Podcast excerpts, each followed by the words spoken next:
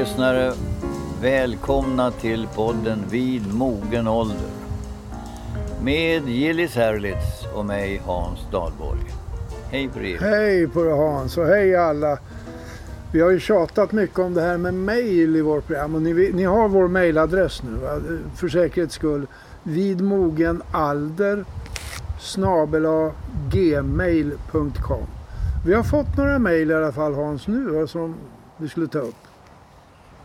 Ja, vi har fått ifrån Axel. Han skriver, jag lyssnade till er podd i morse och fick känslan att ni kanske skulle kunna utveckla och fördjupa ett inledande, ert inledande samtal om Polens Duda. Demokratibegreppet är något väldigt luddigt som vi slänger oss med dagligdags utan att egentligen definiera detsamma. Allt ifrån de gamla grekerna, via romarna, Magna Carta, till den engelska parlamentarismen har demokratibegreppet stått under lupp. Men nu gäller det Duda. Vems demokratiska syn är det som gäller? EUs eller det polska folkets tyckande? 51 procent röstar för Duda. Är det inte det som är kärnan i demokratin? Ponera att hans utmanare vunnit med 51 procent. Inför nästa podd vore det värdefullt om ni samtalar kring begreppet demokrati, hur ni uppfattar begreppet. För mig råder demokrati så länge som jag har möjlighet att rösta bort den som jag röstat för tidigare val. Jag baserar detta på Herbert Tingstens resonemang i boken Demokratins problem, då han ställer allt på sin spets genom att fråga Är ett val demokratiskt om man väljer för att införa demokrati? Ja, alltså Tingsten var ju en av de som, som verkligen fördjupade demokratibegreppet. Han gjorde en rejäl analys. Tyvärr är det så att man, det där att rösta bort eh, de som man har röstat fram. Är det en diktator så har, brukar de inte ha någon större lust att eh, lyssna på den principen utan hittar alla möjliga skäl för att förlänga sin mandatperiod enligt, jag skulle vilja säga enligt vår grundlag så kan det här inte ske. En regering kan inte köra över parlamentet utom i enormt unika situationer, det vill säga krig. Ja. Så att... Eh, det var det som bland annat Orban använde sig av i Ungern. Han kallade coronapandemin ett sådant tillfälle då regeringen kunde köra över. Man behövde inte gå till parlamentet. Men grundlagen, om grundlagen ska ändras i Sverige så krävs det två val. Ja. Så att det... det... Men eh, det här med Doda, alltså om nu valet har gått rätt till, vilket vilka, vissa bestrider, så är ju anledningen till att vi eh, tar upp det överhuvudtaget, det är ju det att Dodas politiska inriktning går mot en, eh, en kontroll av media och går mot eh, att kontrollera eh, rättssystem och domstolar och allting. Det vill säga verka i rakt motsatt riktning mot det öppna demokratiska samhället. Alldeles rätt. Jag delar din uppfattning helt. Så demokrati är ju mycket mer än bara valet. Det är ju den öppna debatten, det är fri press, det är demonstrationsrätt, det är uh, möjligt. Ingen ska vara rädd. Just. Winston Churchill ska jag sa tror jag. Demokrati är en stat där fri, fritt meningsutbyte inte slutar i en begravning. Ja, ja dramatiskt men, men eh, korrekt naturligtvis. Så att uh, vi, jag tror att Sverige har väldigt starka grundvärderingar i de här frågorna. Men det ser ju lite oroväckande ut lite här och var i världen. Ja, verkligen. Och, Inte minst ganska nära oss i nej, Europa. Ja, absolut. Så eh, demokratin är bräcklig och eh, den måste ständigt bevakas och vidareutvecklas.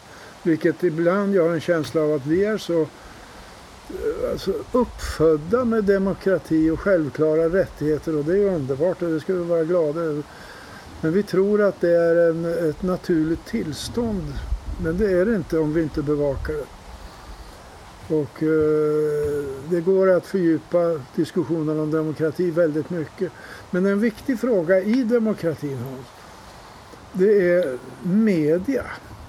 Nu har det kommit någon undersökning, man ska komma ihåg att, att den undersökningen eh, är baserad på ett väldigt litet material och den är utförd av en liberal tankesmedja i Norge som har intervjuat under många år norska journalister men nu också svenska journalister och frågat om deras partisympatier. Eh, och eh, fann då att drygt sju av tio eh, journalister i den lilla gruppen, alltså man måste komma ihåg nu, det går inte att nämna procent eller så, det är för liten grupp, skulle rösta på vänsterblocket, det vill säga Miljöpartiet, Socialdemokraterna eller, eh, eller Vänsterpartiet. Medan endast en av tio skulle rösta på oppositionen. Det vill säga kristdemokrater, moderater och sverigedemokrater. Och vi ska inte dra några slutsatser om den faktiska situationen. Men om man har en situation i ett land där en majoritet av journalistkåren som rapporterar i våra media om världens händelser och också analyserar dem tillhör ett eller ett annat politiskt riktning, en eller annan politisk riktning. Är detta ett hot mot demokratin och demokratins självklara rätt till saklig och korrekt information? Vad säger du? Ja, det är alltså pressen och tv och media överhuvudtaget ska ju förmedla fakta. Man ska granska makten och man ska, låt oss säga, etablera en arena för en öppen debatt. Ja. Om man förmedlar fakta på ett sätt som eh, styrs av ens egna värderingar mm i valet av problem, valet av eh, beskrivning av problemet som baserar sig på, på de egna värderingarna och inte försöker eftersträva objektivitet. Då kan det naturligtvis bli ett problem. Ja. Och det, det uppstår ju då och då debatter i Sverige och i alla länder att eh, det här programmet var vinklat. Ja. Den här artikeln är vinklad. Därmed sägande man har tagit en politisk position i förmedlingen utav fakta. Nu tycker jag att man i Sverige ändå har sådana överklagande möjligheter i pressens opinionsnämnd, granskningsnämnden på TV med mera. Ja, man har många institutioner som kontrollerar. Sen är ju frågan om, om journalister. Nu tror jag att det finns en väldig yrkesstolthet bland journalister. Till att börja med tror jag att väldigt, det var väldigt få som svarade på de där undersökningarna. Ja, ja. Nej, jag tror nog, eh, liksom jag anar att du, eh, du, du menar att eh, när det gäller de svenska journalisterna, det är bara de vi kan uttala oss om, så är deras, eh, deras eh, yrkesstolthet förbjuder dem att starkt vinkla. Jag tror att man, det tror jag. Ja, det tror jag också. Jag litar på det faktiskt. Men det är klart, både, du, alltså, både, både, du och jag Hans har skrivit doktorsavhandlingar. Och du vet ju att man måste presentera en teori ja. på vilken man baserar sin analys. Den kan vara feministisk, den kan vara historiematerialistisk. Alltså du kan, men det är utifrån den teorin du ska hantera de fakta du redovisar den empiri du redovisar. Framförallt i beteendevetenskaperna. Ja, jo, jo det, och, men det, det och, ligger väl lite här och där. Därför att eh, då, då är det ju så att om teorin är en viss politisk ideologi så är det ju väldigt svårt. Och den behöver ju inte redovisas. Så det är väldigt svårt att låta bli att analysera fakta utifrån någonting annat än den teori man själv tror på. Nej, och då, och då ska man egentligen redovisa sina värderingar. Det är precis det jag menar. För att om, om man då redovisar värderingarna så kan läsaren själv få ta ställning till Exakt. om man är styrd av problemställningen som sådan eller av sin grundläggande, grundläggande värdering. Just precis. Och den här forskningen har ju det här ständigt framför ögonen. Det är precis det jag menar. Att redovisa. Ja, men det, det finns också i det här du säger media ska redovisa fakta. Fakta är ett farligt begrepp Ja. tycker jag. Därför att det ger ett intryck av att nu lägger jag samtliga fakta på bordet. Men så är det ju aldrig. Det finns ju miljarder fakta. Ja, Utan det vi brukar kalla fakta är ju ett urval av fakta. Just det. Och urvalet kan ju vara vinklat i sig. Exakt Absolut. så. Exakt så. Frågan är ibland, är artiklar som man då betraktar som vinklade medvetet vinklade eller omedvetet Ja. vinklade? Alltså journalisten i, i fråga kan ju mycket väl tycka att jag försöker vara objektiv. Men vet inte om att han eller hon Nej. styrs Nej, utav så kan det mycket väl vara. Sen ska man också säga när det gäller åtminstone tidningar att en eh, redaktör, alltså en, eh, om vi tar Norrländska Socialdemokraten, Ja. det är ingen, bara ta en i högen, det är ingen tvekan om vilket parti det tillhör. Nej, det skulle Knappast. vara konstigt om man Ja. skrev för Moderaterna i något Ja, Men det enda som är politiskt till sitt innehåll i eh, den eh, objektiva med, det är ledarsidan. Men alltså om du tar, vi går utanför Sverige, Fox News. Ja, Trumps egen lilla kanal. Ja, den är ju i den meningen farlig för att den, den, den, den är medvetet går i en riktning. Ja.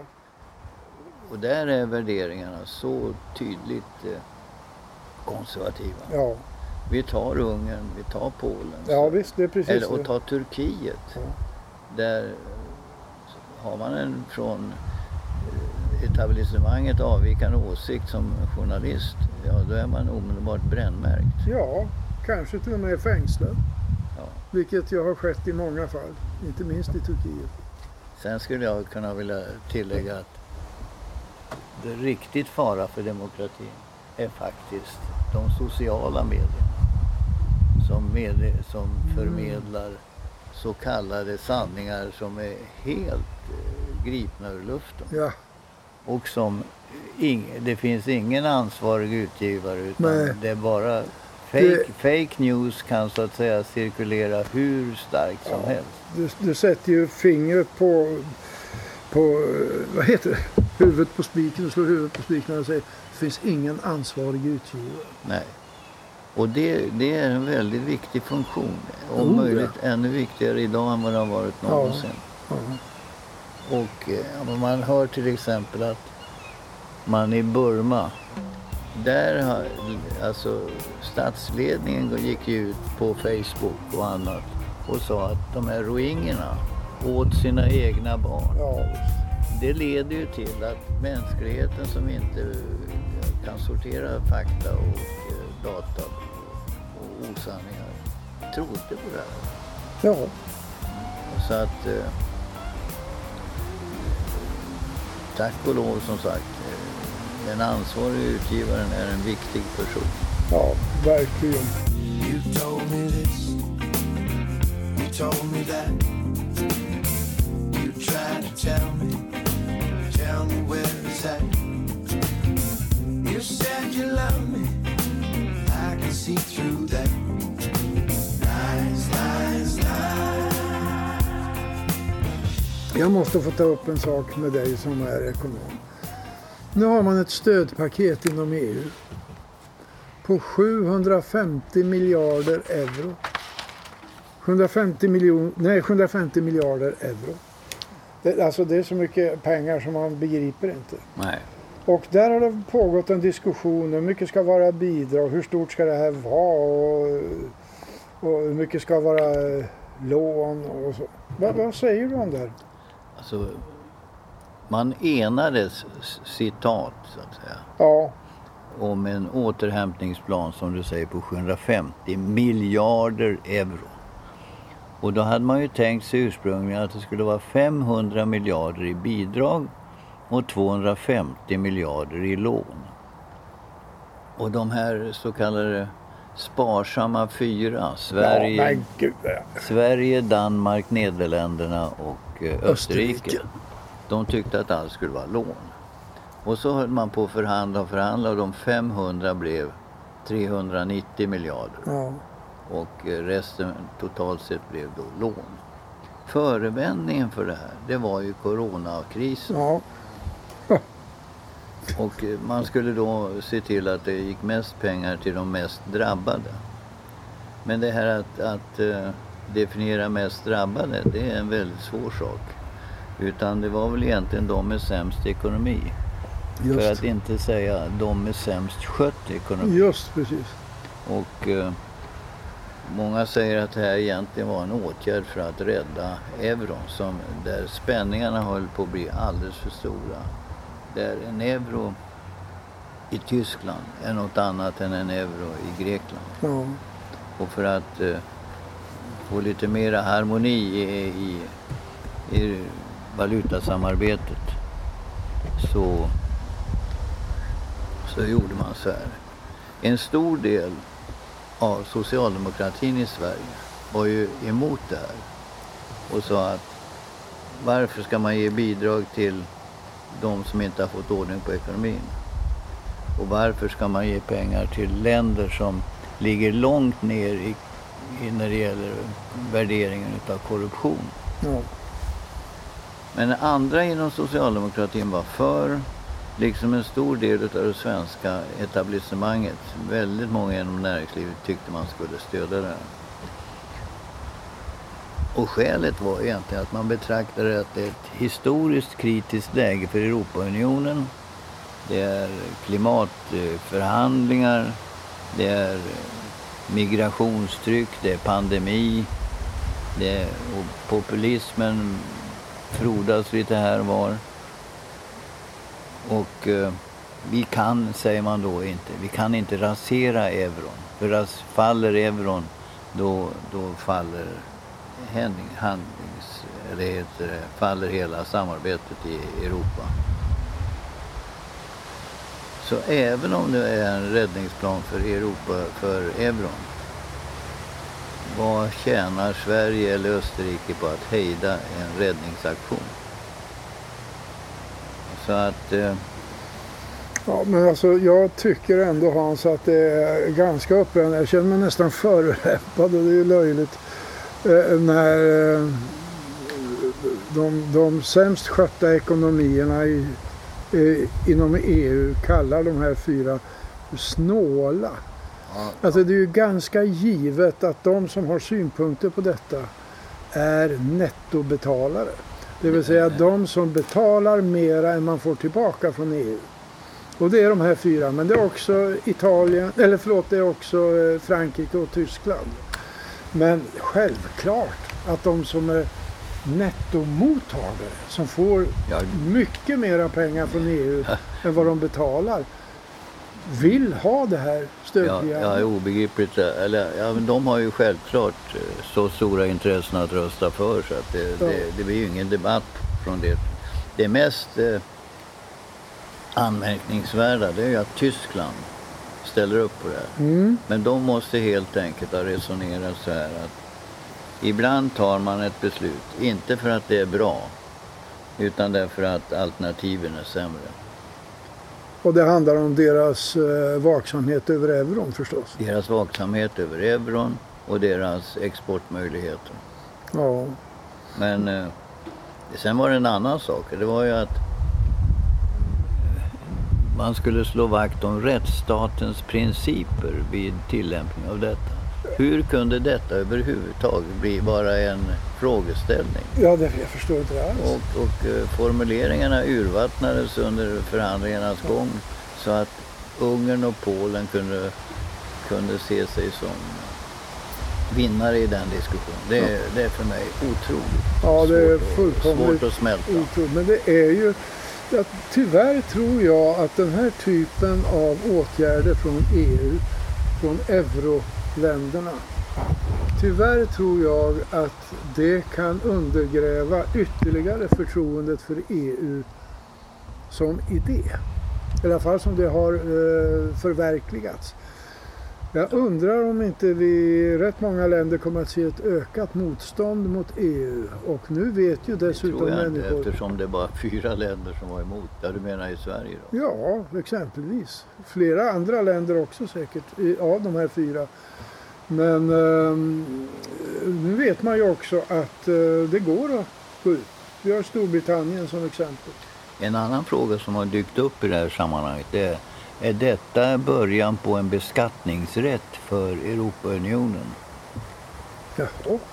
Ja, alltså man tar, man, man, man drar ju, de här, Ja, någon ska ju betala va?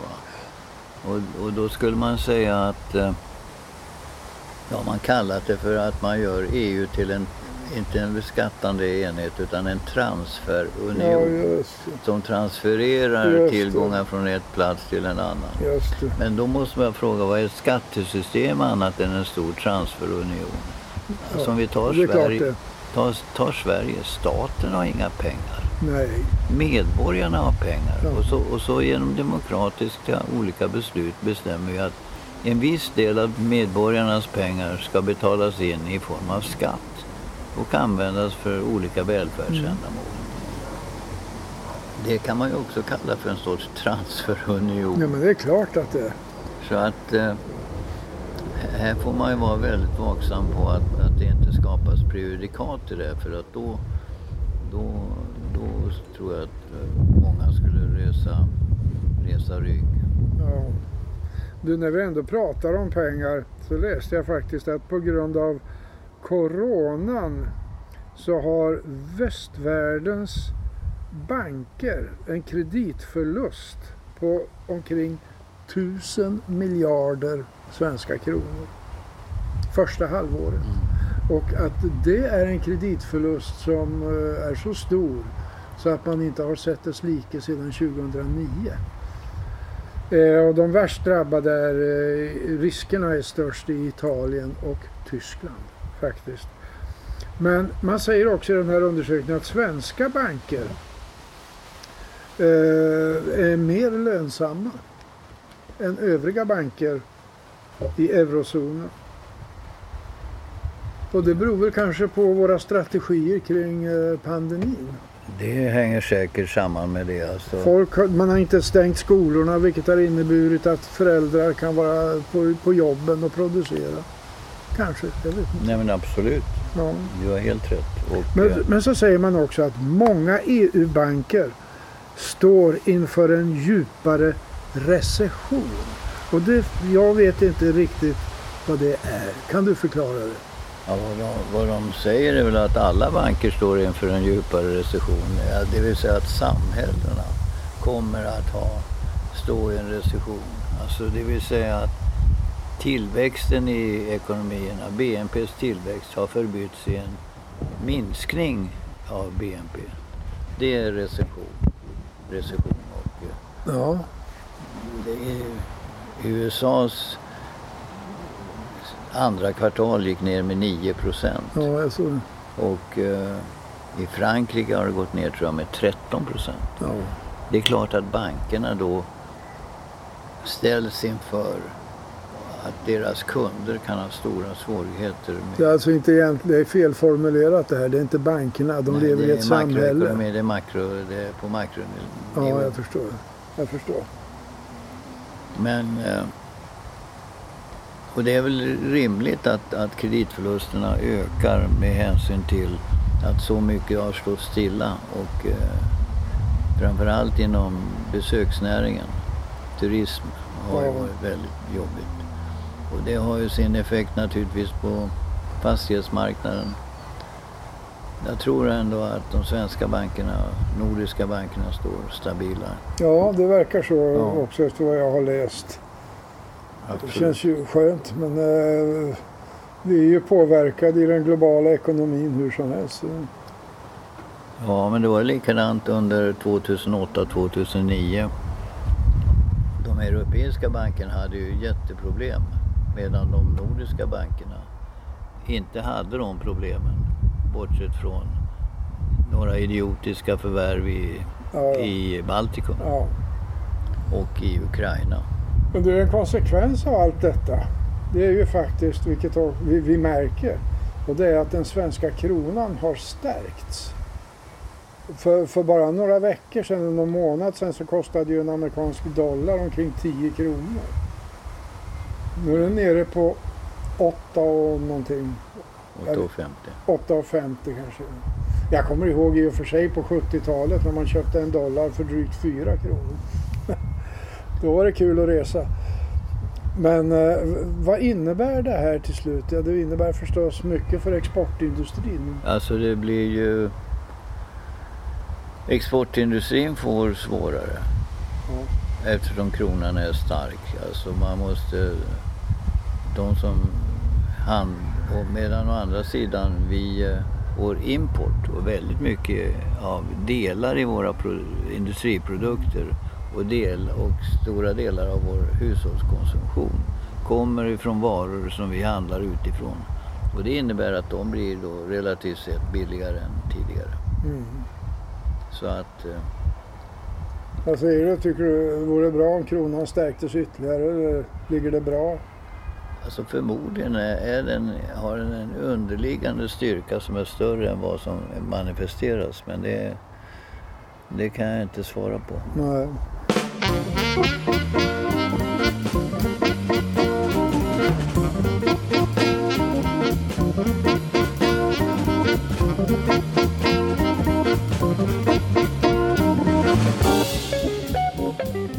Träffade någon som sa peppar, peppar, ta i trä. Ja, peppar, peppar, ta i trä. Ja. Alltså peppar och, och exotiska kryddor överhuvudtaget. De var till för att hålla andarna borta. Så man hade peppar och pep, peppra så att Just det. skulle skrämma bort äh, andarnas ondskefullhet. Men, eh, men ta i trä, det har att göra med att man hade olika reliker ifrån Jesu kors. Just Och så kunde man gå och ta på träbiten. Ja, Och därmed, därmed så att säga hålla även andarna ännu längre borta. Kul. Har du hört uttrycket det flyger stekta sparvar i munnen? Ja, det gör det väl dagligen. Då har man allting utlagt. Man är vuxen med guldsked eller vad det heter. Men eh, det där är ett mycket egendomligt uttryck för vi har aldrig ätit sparvar. Det finns Nej. inte mycket mat på en sparv. Men det finns ju inte en enda fågel som är stekt som kan flyga å andra sidan. Nej, egentligen är det ursprungliga uttrycket är tyskt och då ska det vara duvor. Och då får det lite mera... eh, Duvor äter ja, man, absolut. Ja, då får det lite innehåll så att säga. Men deras flygförmåga vill jag ändå ifrågasätta när de är välstekta. Nej, men det är ju det är en bild av Är att du behöver inte göra Ja, någonting. De är redan stekta när de flyger in i Alltså, munnen. det, är det en bild? Det är en bild. Har du flera uttryck? Begripliga De är av samma skrot och korn. Ja, Det, skrot, eh, det är den metall man hade för att stäm, skapa ett mynt utav råmaterialet till ett mynt som man då präglade. Mm. Och kornet var det, den lilla andel ädelmetall som fanns med i det. Så att egentligen säger man ett mynt bestod av skrot och korn. Och sa man att det var samma skrot och korn så var det förmodligen likvärdigt. Men likvärdiga mynt. Och det var meningen att det var ganska en positivt omdöme. Det han är av gott Ja. skrot och korn. Men är man av samma skrot och korn så är det lite negativt. det, visst är det det. Visst är det det. Det kanske var nödmynt som skapade den här Jag får, jag får ta till. Har du, har du hört det där man säger han har inte ett korvöre? Ja, det är väl ett eh, uttryck som är på väg till eh, utdöende. Ja, eftersom ören inte existerar. Så det var ju lite Men dumt att ta upp. det. ja. Ja, jag vet inte om du har läst. Ja, det har du ju. Vi har ju båda läst och pratat om Natt och Dags böcker 1793 och 1794. Niklas Natt och Dag. Och där talar han om de, de lägsta av de låga, av de allra lägsta i polisväsendet, i ordningsväsendet. De som gick omkring och rev upp eh, folk som låg i rännsten. De kallas i de böckerna och vilket är historiskt korrekt kallades för korvar. Ja. Och men det är osäkert om det kommer därifrån. Men däremot så, så läste jag att mot slutet av 1800-talet så var korv ett slanguttryck för öre. Så att korvör är en Det- taftologi. Jajamän, tårta på tårta. Ja. Ja. Så det kan vara. Jag kommer ihåg under, under finanskrisen 91-92. Då var det ont om korvar. Nej, men a- aktien, aktievärdet, kursen på, ett, eh, på en bank sjönk så att man kunde, det räckte precis om man sålde aktien och köpa en varm korv. Men jag tror inte att det hänger ihop.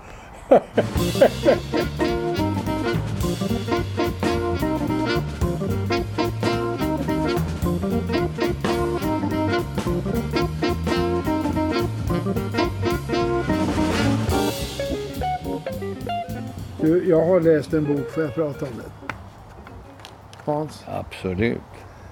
Och jag vet att jag tidigare har blivit beskylld för att läsa i och för sig spännande men gamla böcker som inte går att få tag på. Det här är inte en modern bok. Den kom ut första gången på originalspråket 1954. Men så vitt jag förstår så kom den för första gången på svenska i början på 70-talet. I flera utgåvor. Och den finns att få tag på. Och den är skriven av Erich Maria Remarque som skrev på västfronten Intet nytt. Just det. Och som ådrog sig, så sm- den handlar ju om första världskriget. Och den boken ådrog sig nazisternas Det blev antipati. bokbål på den va? Bokbål på den Just och det. Remarque eh, förvisades.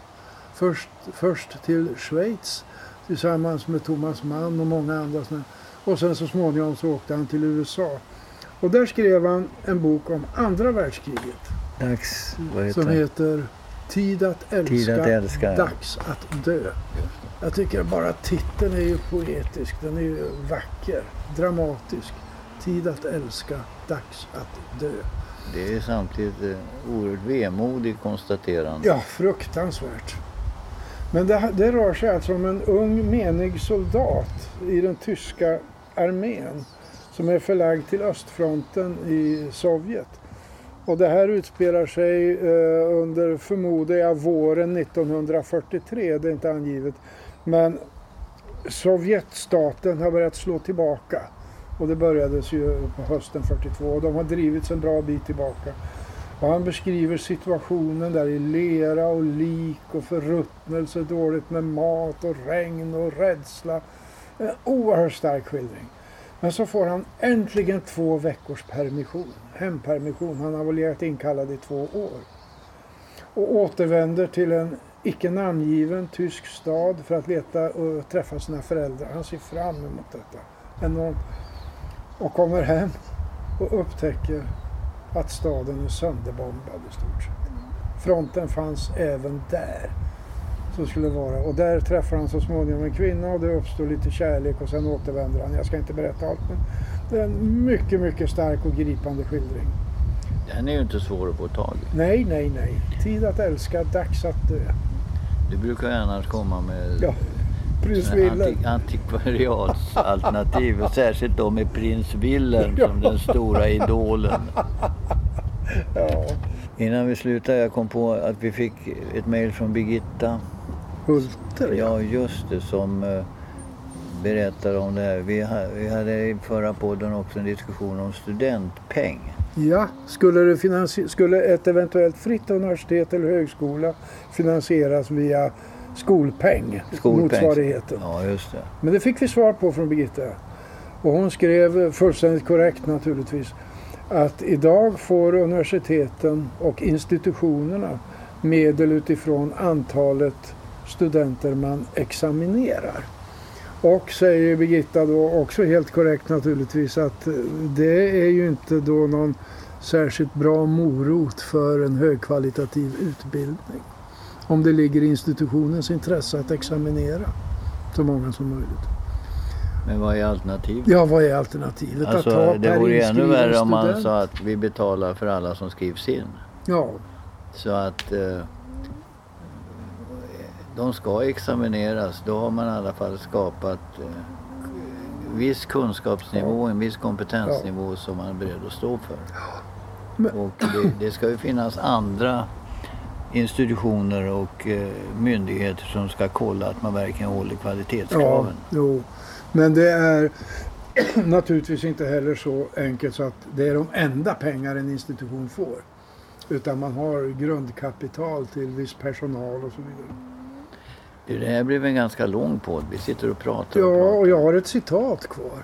Ja, det kan vi, vi kommer inte undan Nej, ett citat ifrån Nej, stäng inte av. Nu kommer ett citat.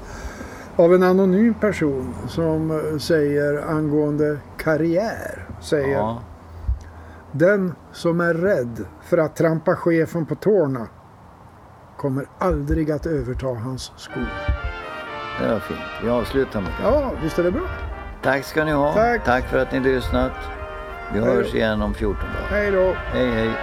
Everybody knows you're stepping on my toes and stepping on my heartstrings too. With an idle kiss, you brought a moment's bliss that left me with a heart that's blue.